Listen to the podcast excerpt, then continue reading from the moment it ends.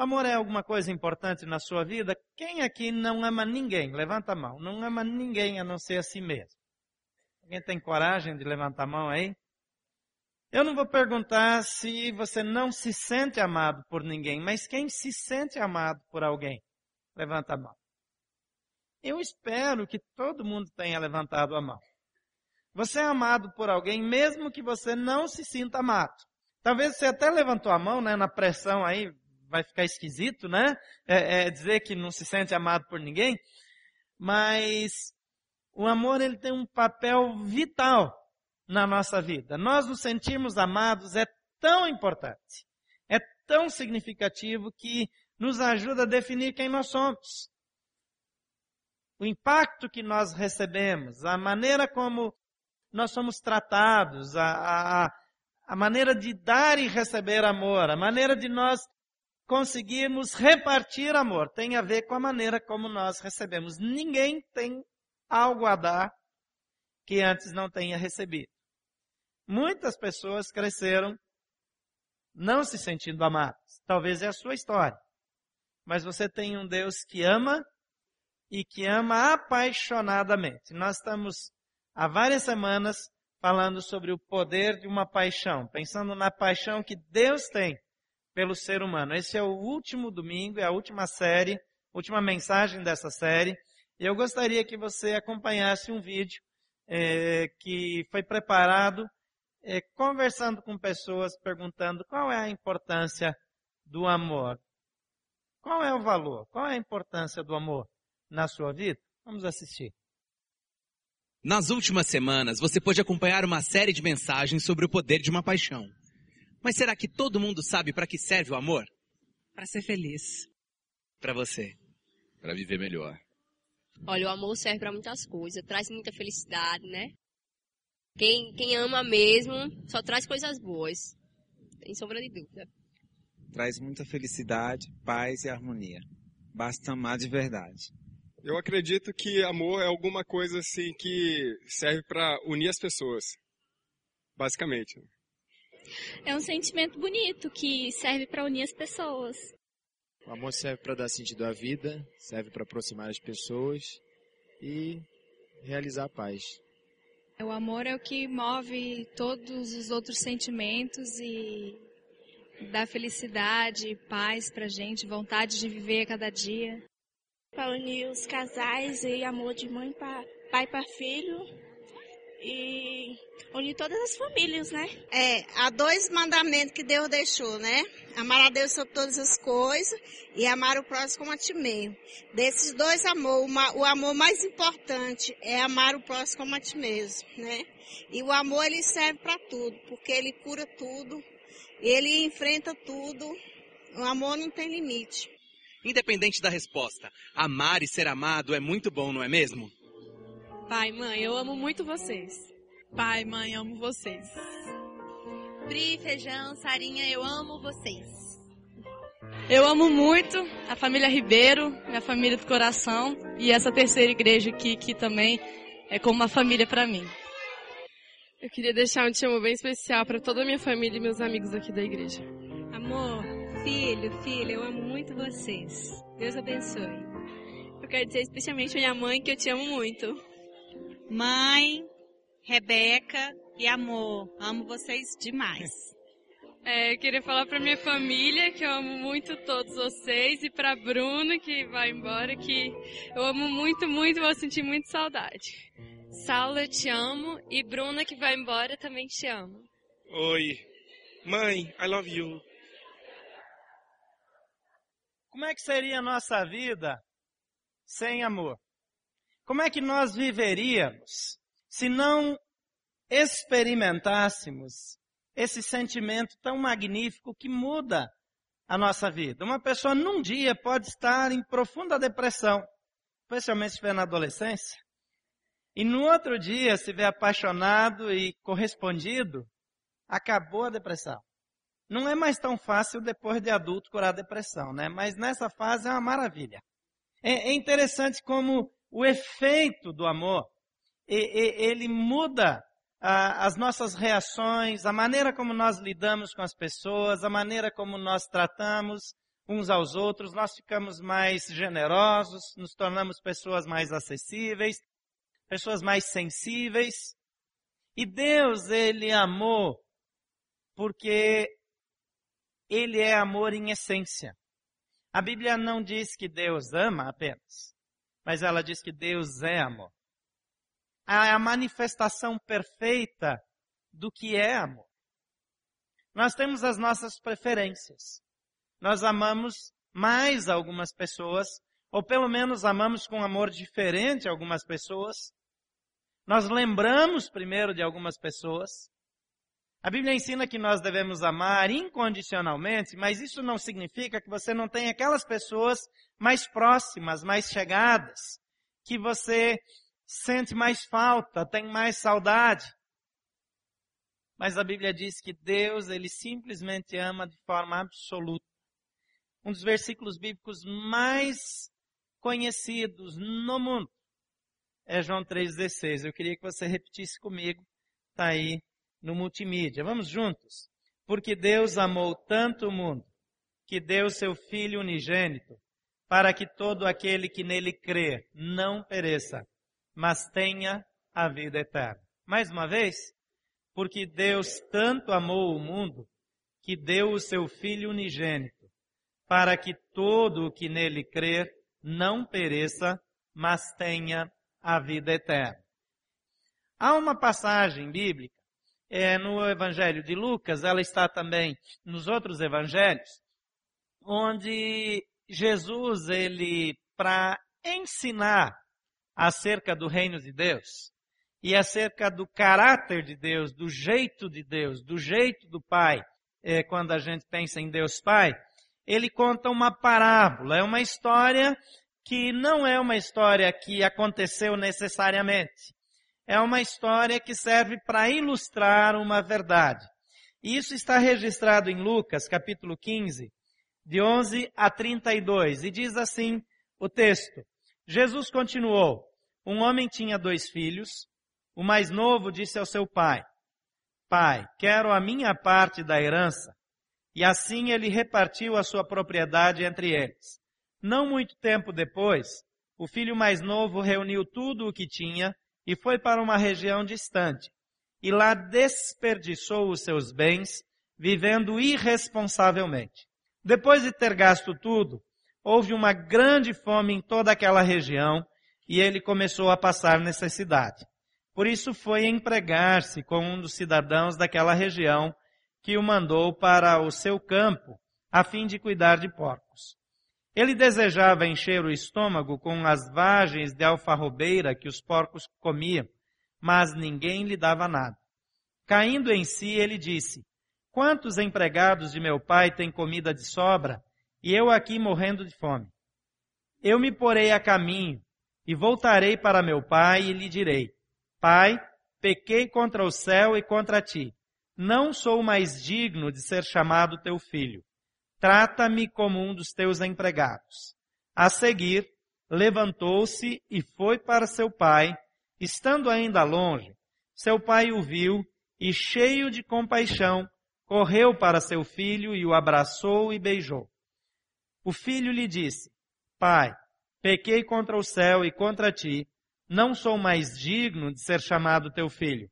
Mas o pai disse aos seus servos, depressa, tragam a melhor roupa e vistam nele. Coloquem um anel em seu dedo e calçados em seus pés. Tragam um novilho gordo e matem-no. Vamos fazer uma festa e comemorar, pois esse meu filho estava morto e voltou à vida. Estava perdido e foi achado. E começaram a festejar. Enquanto isso, o filho mais velho estava no campo. Quando se aproximou da casa, ouviu a música e a dança.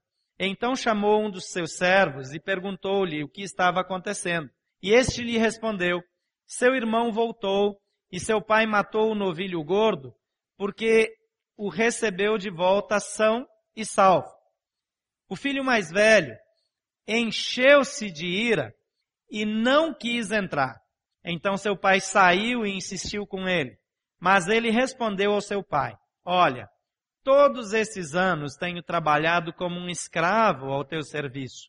e nunca desobedeci às tuas ordens. Mas tu nunca me deste nenhum cabrito para eu festejar com os meus amigos.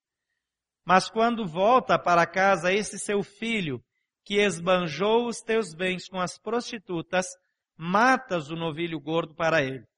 E disse o pai, meu filho, você está sempre comigo e tudo o que tenho é seu. Nós tínhamos que comemorar a, e alegrar-nos, porque esse seu irmão estava morto e voltou à vida. Estava perdido e foi achado. Vamos orar mais uma vez. Pai, nós te louvamos por teu grande amor. Nós te agradecemos porque reconhecemos que sem o teu amor, nós nunca seríamos aceitos de volta na tua família. Porque todos nós, como esse rapaz, andamos longe do Senhor. Fizemos as coisas do nosso jeito, tomamos as decisões por nós mesmos. Mas o Senhor nos amou incondicionalmente.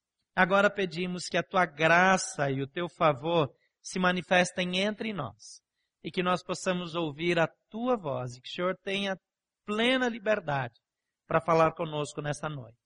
Em nome de Jesus. Amém. A história desse pai é uma história que precisa ser entendida no contexto da época, porque naquele tempo a herança ela pertencia aos filhos, mas quem cuidava da herança, quem era o primeiro herdeiro, e que ficava de chefe da família na falta do pai, era o filho mais velho. Aqui nós temos dois irmãos, o mais novo chega para o pai e pede a sua herança, a sua parte da herança. Quando um filho, naquele contexto, quer a parte da herança, é mais ou menos como dizer, eu gostaria que o Senhor morresse agora. Havia uma lei em Israel que se um filho fosse rebelde, fizesse esse tipo de coisa, ele devia ser admoestado. O pai devia chamar atenção, ser duro com ele. E se ele não aceitasse a admoestação do pai, ele tinha que ser levado para fora da cidade. E as outras famílias se juntavam e apedrejavam esse rapaz até morrer.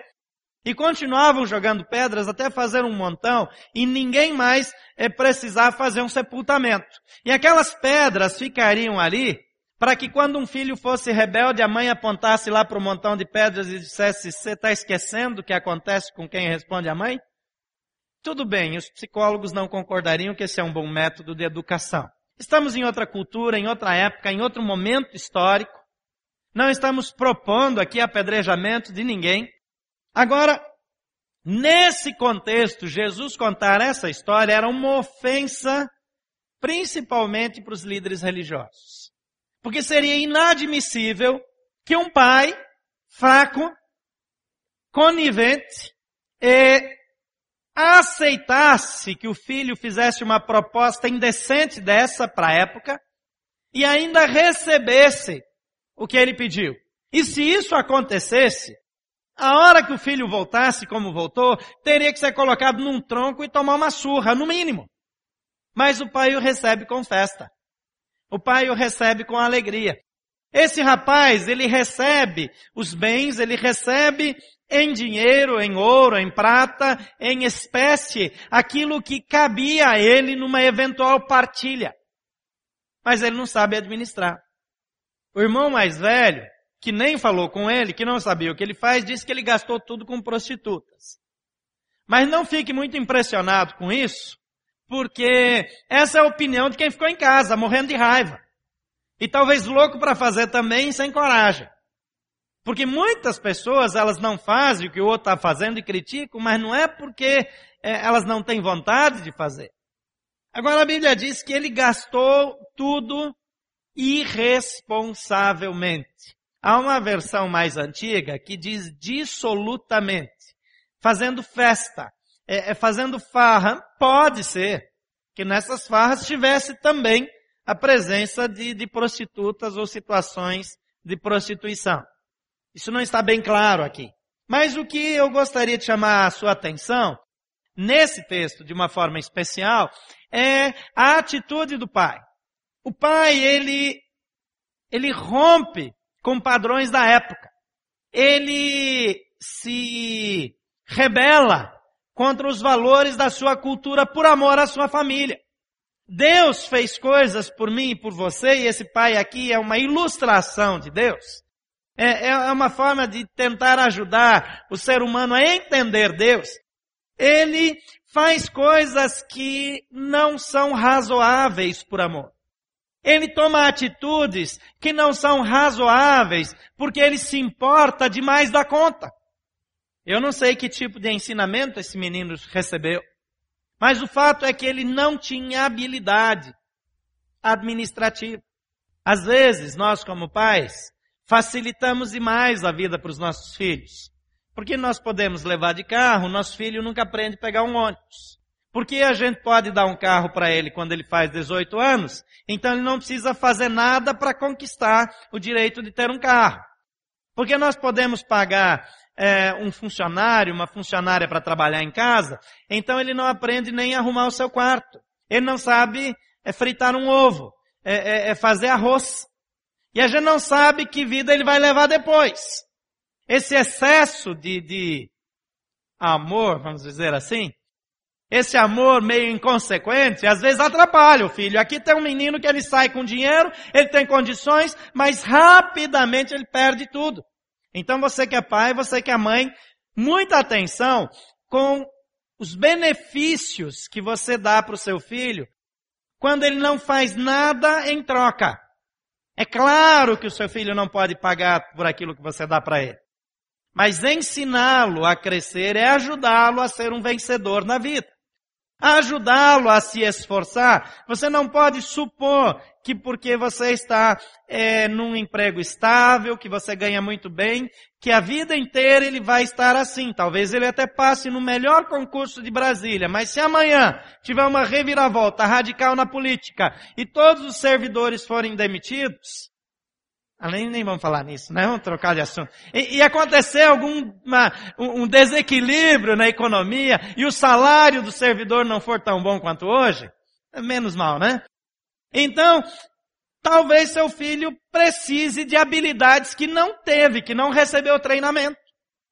Aqui tem um pai que ele concede ao filho uma oportunidade de aprendizagem sem fechar o coração. O filho é arrogante, o filho é prepotente, o filho é, é, é, pretencioso e ele não considera a sua posição, a sua atitude diante do pai ou da sociedade e ele então tem uma ousadia maligna, egoísta. Todo filho tem manifestações egoístas ao longo da vida. Nós tivemos, somos filhos também. E esse pai decide dar uma oportunidade de crescimento para esse filho. Para alguns, parece simplesmente que ele o mandou embora. Mas esse pai tem um tipo de amor incomum, incompatível com a cultura da época, um tipo de atitude que não combina com os valores da sociedade na qual ele está inserido, uma forma de ver o filho que não combina com os padrões de paternidade da época. Quando um filho podia ser apedrejado à morte por responder ao seu pai.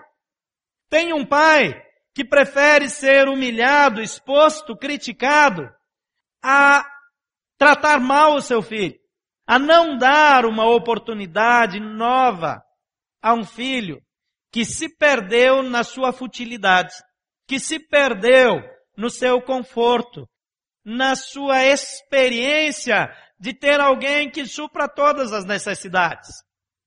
E algumas características desse amor eu gostaria de destacar. Em primeiro lugar, anote aí no seu esboço, o amor do Pai supera o nosso egoísmo e preserva nosso livre-arbítrio.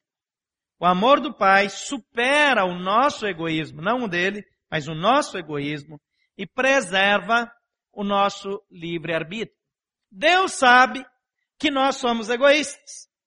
Deus sabe que em determinado grau todos nós pensamos no nosso próprio bem-estar. Quem não quer melhorar de vida? Quem não quer morar melhor? Quem não quer é, um salário melhor? Quem não quer uma posição melhor? Mais ou menos, em menor ou maior intensidade, Cada um de nós é afetado pelo egoísmo. Alguns já venceram praticamente todo o egoísmo. Alguns venceram parcialmente. Alguns foram totalmente vencidos pelo egoísmo. A maneira como nós lidamos com o egoísmo tão presente determina também os nossos relacionamentos interpessoais. Mas aqui o pai vê esse egoísmo, ele não é alheio, ele não ignora, mas ele supera, ele consegue amar apesar do egoísmo do filho e mantém esse valor que é um valor divino que ele mesmo instituiu para os seres humanos do livre-arbítrio. Você tem o direito de viver sem Deus. Deus te concede o direito de fazer as coisas do seu jeito. Deus não quer que ninguém vá para o inferno. A Bíblia fala inferno e tem gente que não gosta disso porque não parece que não combina com Deus ter um lugar onde as pessoas que não se relacionam com Deus vão sofrer para sempre. Parece esquisito demais, parece injusto, parece uma ameaça para obrigar pessoas a andarem com Deus, a terem uma religião. Em primeiro lugar, Deus não é Deus de religião. Deus é Deus de relacionamento. Em segundo lugar, Deus não planejou que ninguém vá para o inferno. Ele faz de tudo para evitar que alguém vá para o inferno. Ele tem todas as oportunidades, ele cria todas as oportunidades possíveis para que todos conheçam e se relacionem com ele por meio de Jesus Cristo, seu Filho. Entretanto, nós temos o direito de não fazê-lo. Ele respeita o meu direito. Ele respeita o seu direito. Ele sabia que aquele menino não tinha condições de administrar o seu dinheiro. Ele sabia que ele não era maduro para se lançar numa vida onde ele faria as coisas do seu jeito. Ele sabia que aqueles desejos do coração daquele rapaz eram desejos errados, que levariam no à ruína. Entretanto, ele respeita o direito de liberdade. Diga assim: Eu sou livre. Você é livre, inclusive, para não andar com Deus. Você é livre, inclusive, para tomar decisões absurdas aos olhos de Deus. Ele não vai interferir. Porque você tem liberdade. Algumas pessoas têm muita dificuldade de conciliar a existência de Deus com a chacina de Realengo, por exemplo ou antigamente da Candelária, ou essas grandes tragédias ao redor do mundo. Mas Deus te dá o direito de fazer as coisas do seu jeito. Deus havia planejado para o povo de Israel que eles sairiam do Egito, eles eram escravos no Egito, que era a, a grande é, é, é metrópole, era o poder da época, político, econômico e militar. E ele tira eles do Egito no meio de milagres fantásticos e leva eles, o projeto original é que eles andariam 40 dias pelo deserto, mas ele deu o direito ao povo de Israel de aprender do pior jeito. Eles não quiseram entrar na terra para conquistar a terra com 40 dias. Ficaram com medo, não confiaram em Deus, então eles tiveram 40 anos para aprender a lição. Cada um decide como quer aprender. Lucas 15, 12, 13 diz o mais novo, o filho mais novo disse ao seu pai, pai, quero a minha parte da herança. E assim ele repartiu a sua propriedade entre eles. Não muito tempo depois, o filho mais novo reuniu tudo o que tinha e foi para uma região distante e lá desperdiçou seus bens, vivendo irresponsavelmente. O filho não disse, eu quero a herança para ir embora. Mas é claro que o pai conhecia o filho e o Pai conhece você. Talvez você está vivendo longe de Deus. Talvez você resolve a vida do seu jeito. E você acha, Deus deve estar feliz comigo porque Ele não me castiga. O pai não mandou ninguém lá passar a perna no filho. O filho perdeu por incapacidade.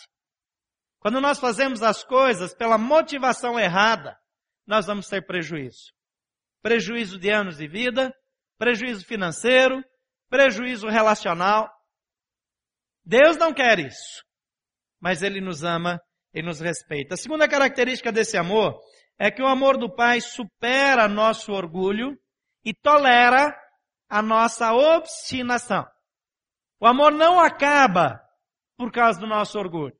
Não acaba por causa do egoísmo e não acaba por causa do orgulho. Ele continua nos amando, apesar da nossa obstinação. Ele continua nos amando, apesar das nossas atitudes erradas. Em 15, 14 a 16 diz, depois de ter gasto tudo, houve uma grande fome em toda aquela região. E ele começou a passar necessidade. Por isso, foi empregar-se com um dos cidadãos daquela região, que o mandou para o seu campo a fim de cuidar de porcos. Ele desejava encher o estômago com as vagens de alfarrobeira que os porcos comiam, mas ninguém lhe dava nada. Agora esse menino já quebrou.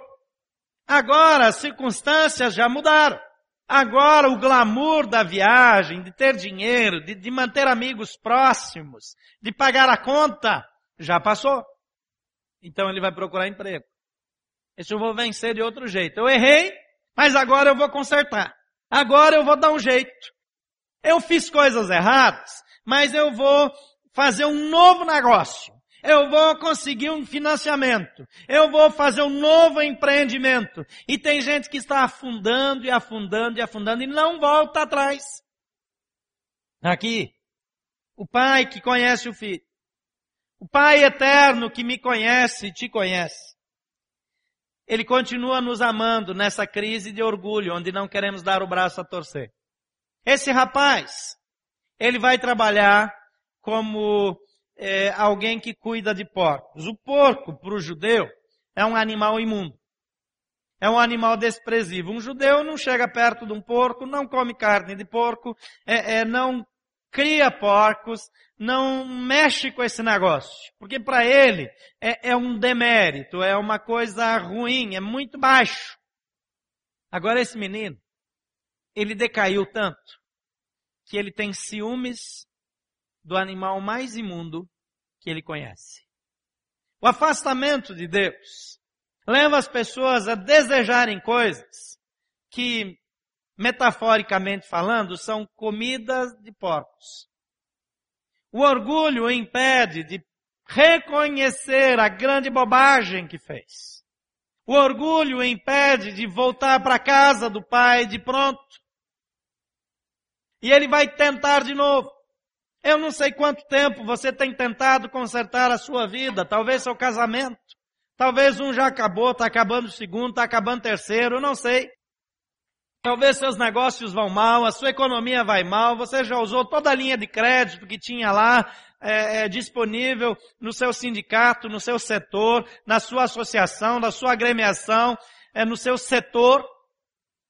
Você já se endividou também no seu banco. Mas você está tentando. E Deus está dizendo, volta para mim. Volta para casa. Começa de novo. Mas você é obstinado e você diz, eu vou provar para todo mundo que eu dou um jeito. Mas o amor de Deus não é afetado por essa obstinação.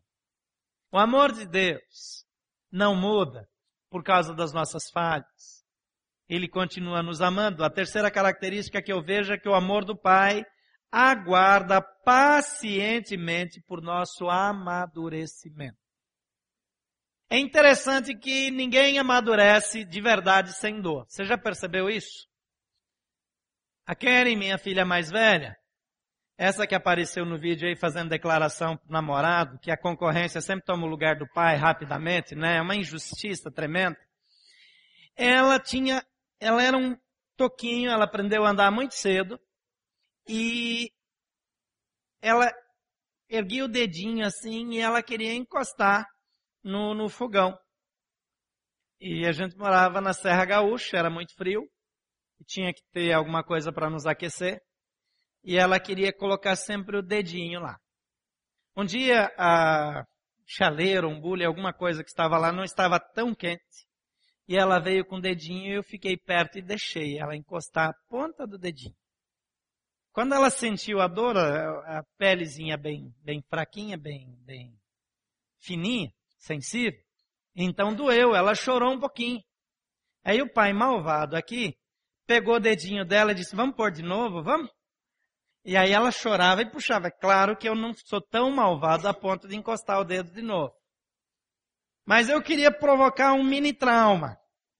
para que ela não pusesse mais a mão lá e virasse uma chaleira de água quente e causasse um trauma maior. É só um traumazinho. Depois os psicólogos vão me pegar aí na saída. Agora, o pai, Deus Pai, ele espera o tempo do nosso amadurecimento. Quantos acidentes graves acontecem dentro de casa, na cozinha, com crianças? Porque a mãe protegeu mais do que eu. E, e não deixou o dedinho encostar num dia que não estava tão quente assim, para não fazer uma bolha. Só para sentir o calorzinho. Para descobrir que ali é perigoso. Protegeu demais. Um dia não tinha ninguém para proteger, meteu a mãozinha e vem aquela. Aí acontece o acidente. Eu não estou recomendando que você vá lá botar o dedinho do seu filho na tomada, não, tá? Coloca lá, tampa a tomada, protege, né? Mas, Deus sabe que eu preciso de alguma dor para crescer. E quando eu me rebelo e não faço do jeito dele, ele diz, não vá. E eu vou. Eventualmente ele permite que eu vá. E quando eu vou sozinho, eventualmente eu me machuco. Eventualmente eu me queimo. A maneira que Deus nos deu para satisfazer as nossas emoções de forma plena, as nossas emoções românticas, a nossa paixão, foi no contexto do casamento. Deus preparou sexo para o contexto do casamento. Deus preparou muitas coisas para o contexto do casamento. Mas muita gente hoje está com AIDS porque não ouviu o jeito de Deus. Não quis fazer do jeito de Deus. Tem muita menina que engravidou e o filho cresceu sem pai, porque não esperou casamento, e o casamento com a pessoa certa, para ter um relacionamento sexual. Tem muito rapaz que colocou filho no mundo e que não está com ele ou que está com ele sem a mãe, porque não esperou fazer do jeito de Deus. Não é que quando eu faço do jeito de Deus eu não tenho nenhuma satisfação, nenhum prazer. Mas Deus deu um plano perfeito. Agora, quando eu não aceito o plano de Deus, então eu enfrento consequências que causam dor, mas a dor tem um efeito colateral quando eu reajo bem, que é o amadurecimento. E no versículo 17, caindo em si, ele disse, quantos empregados de meu pai têm comida de sobra e eu aqui morrendo de fome? Eu me porei a caminho e voltarei para a casa de meu pai e lhe direi, Pai, pequei contra o céu e contra ti. Não sou digno, não sou mais digno de ser chamado teu filho. Trata-me como um dos teus empregados. O orgulho acabou. A prepotência acabou. A dor provocou amadurecimento. E agora ele diz, eu vou voltar para casa. Eu não mereço, não tenho mais crédito, não tenho mais méritos, queimei meu filme, mas eu vou ter mais misericórdia na casa do meu pai do que querendo comer a comida dos porcos. Quarta característica do amor do pai é que o amor do pai perdoa incondicionalmente. Incondicionalmente. E inclui irrestritamente. Quem aqui já perdoou alguém de alguma coisa mais ou menos grave? Levanta a mão. Filho, marido, parente, já perdoou alguém? Cunhado, quem já perdoou cunhado? Aí levanta a mão. Pouca gente perdoou cunhado, é impressionante. Tem que perdoar o cunhado também, gente. A sogra, quem já perdoou? Quase ninguém, né? Só algumas mulheres, né? Agora aqui, nós perdoamos. E já Viu aquela situação que alguém perdoou, no momento de discussão traz todo o assunto de volta? Que lembra a data. As mulheres é que são boas com datas, né? Lembra a data, o dia, a hora do dia. Na terça-feira, cinco e meia da tarde, do dia 23 de fevereiro de 1979. Depois de novo no dia 3 de abril, e aí vai. Aí vem a lista. O amor do Pai produz um perdão incondicional e uma inclusão irrestrita. Você pode voltar, mas agora você vai morar no quartinho dos fundos para aprender. Você vai voltar, mas você vai ter que pagar o seu jantar. Você vai voltar, mas se você fizer isso aqui, você vai embora de novo. Você vai ter que provar para mim que é de confiança. Eu vou ficar de olho em você. O pai, ele inclui incondicionalmente. Diz versículo 20 a 24, a seguir, levantou-se e foi para seu pai. Estando ainda longe, seu pai o viu e cheio de compaixão. Se você tiver com a sua Bíblia aberta, sublinhei cheio de compaixão. Correu para seu filho e o abraçou e beijou. O filho lhe disse, pai, pequei contra o céu e contra ti. Não sou mais digno de ser chamado teu filho. Ele reconhece a sua condição, mas o pai não dá atenção a essa conversa. E diz, o pai disse aos seus servos, depressa, tragam a melhor roupa e vistam nele. Coloque um anel em seu dedo e calçados em seus pés não é qualquer roupa, é a melhor roupa. E tragam um novilho gordo e matem-no. Vamos fazer uma festa e comemorar, pois esse meu filho estava morto e voltou à vida.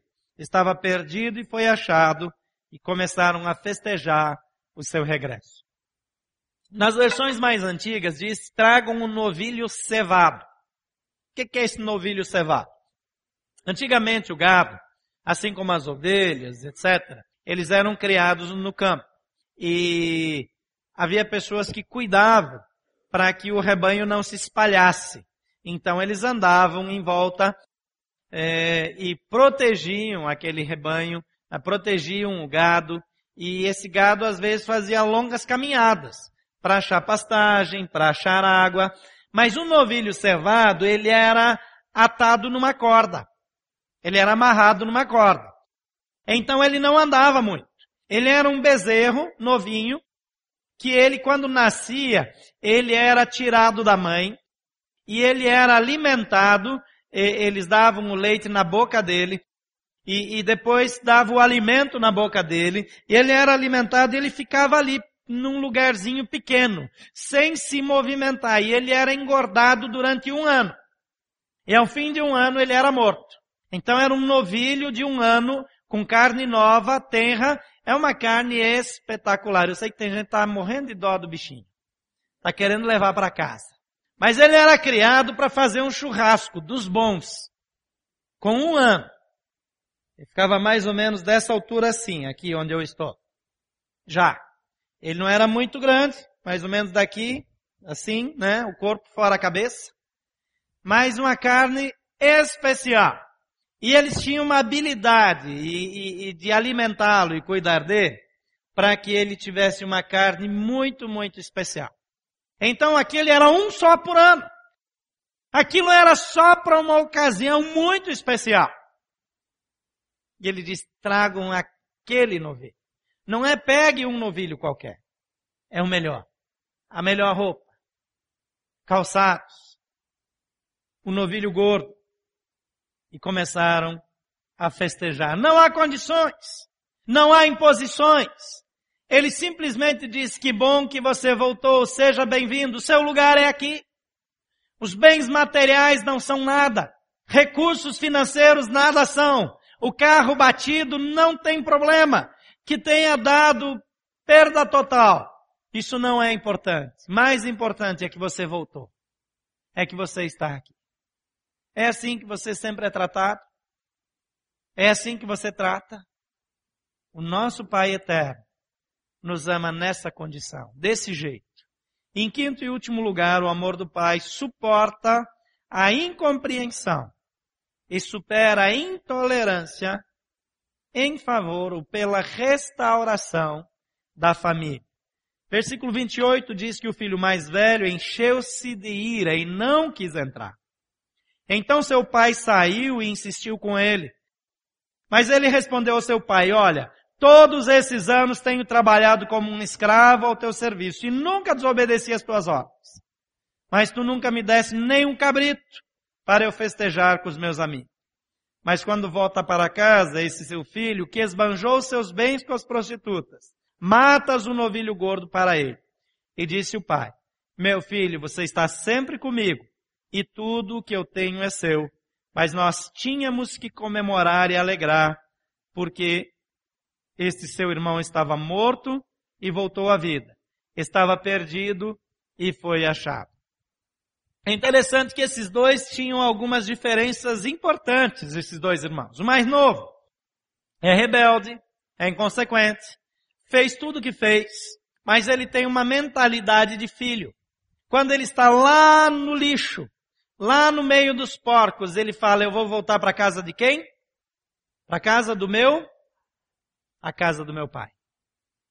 Agora esse filho que está em casa, ele tem mentalidade de escravo. Ele diz, eu te sirvo como escravo.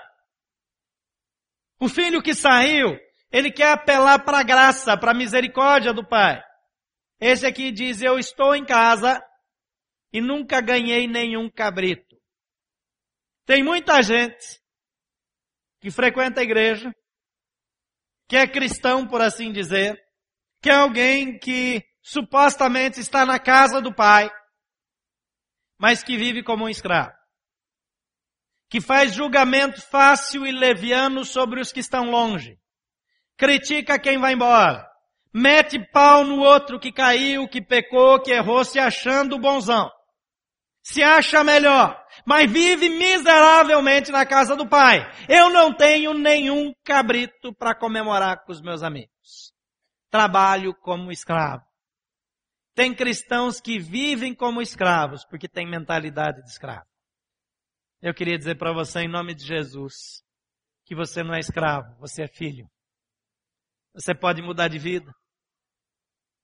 O julgamento, a crítica, a acidez em julgar os outros.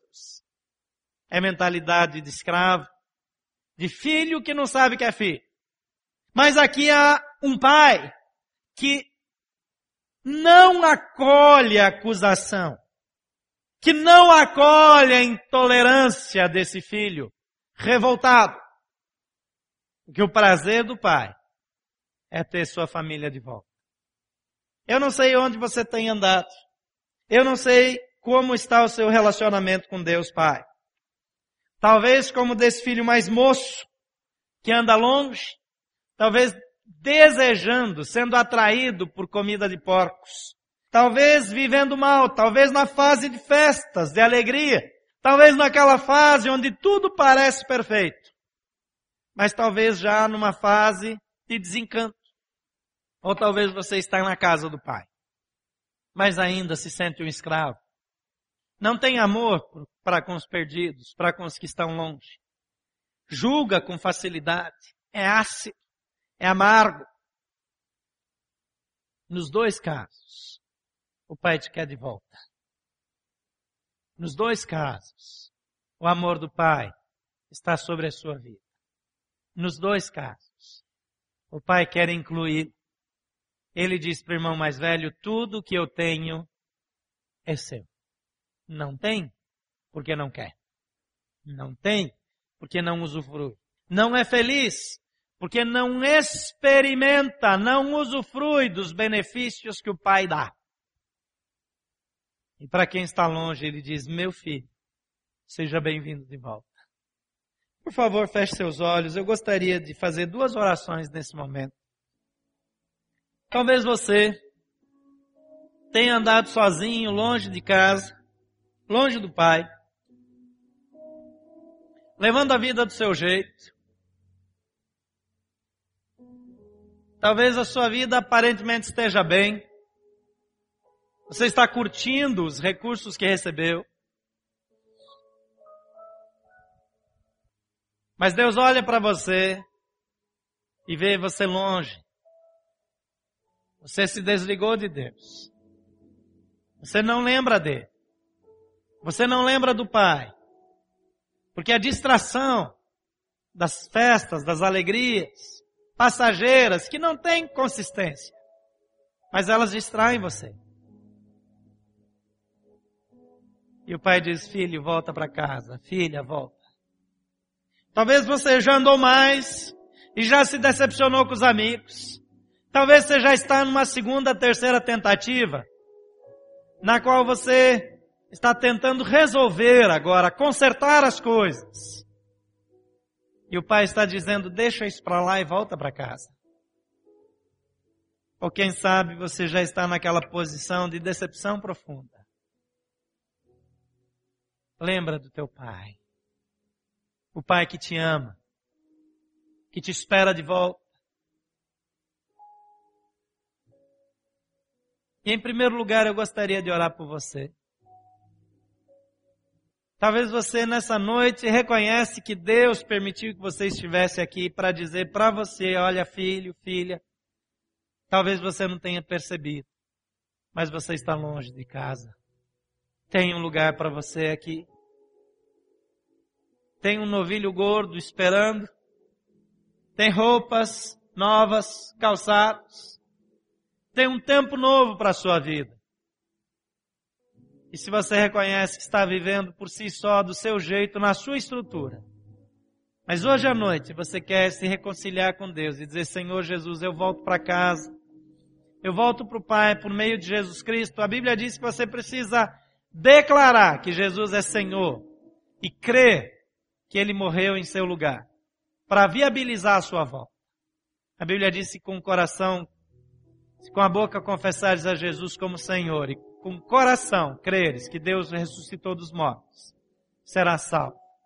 Então você precisa dizer, Senhor Jesus, eu te aceito como meu Senhor e Salvador. Eu lamento ter andado longe do Senhor. Lamento pelas decisões que tomei. Mas eu quero voltar para casa. Eu gostaria que você fizesse essa oração comigo. Vamos dizer todos juntos, diga, Senhor Jesus, eu reconheço que estou longe de ti, que estou longe do Pai, que tenho feito as coisas do meu jeito. Mas hoje à noite, eu confesso que Jesus Cristo é meu Senhor, que Ele morreu em meu lugar e que Ele perdoa pecados. Senhor Jesus, eu te aceito como meu Senhor e como meu Salvador. Eu me arrependo de ter errado. Eu me arrependo pelo tempo longe do Senhor. Mas hoje, eu decido voltar para a casa do Pai. Em nome de Jesus.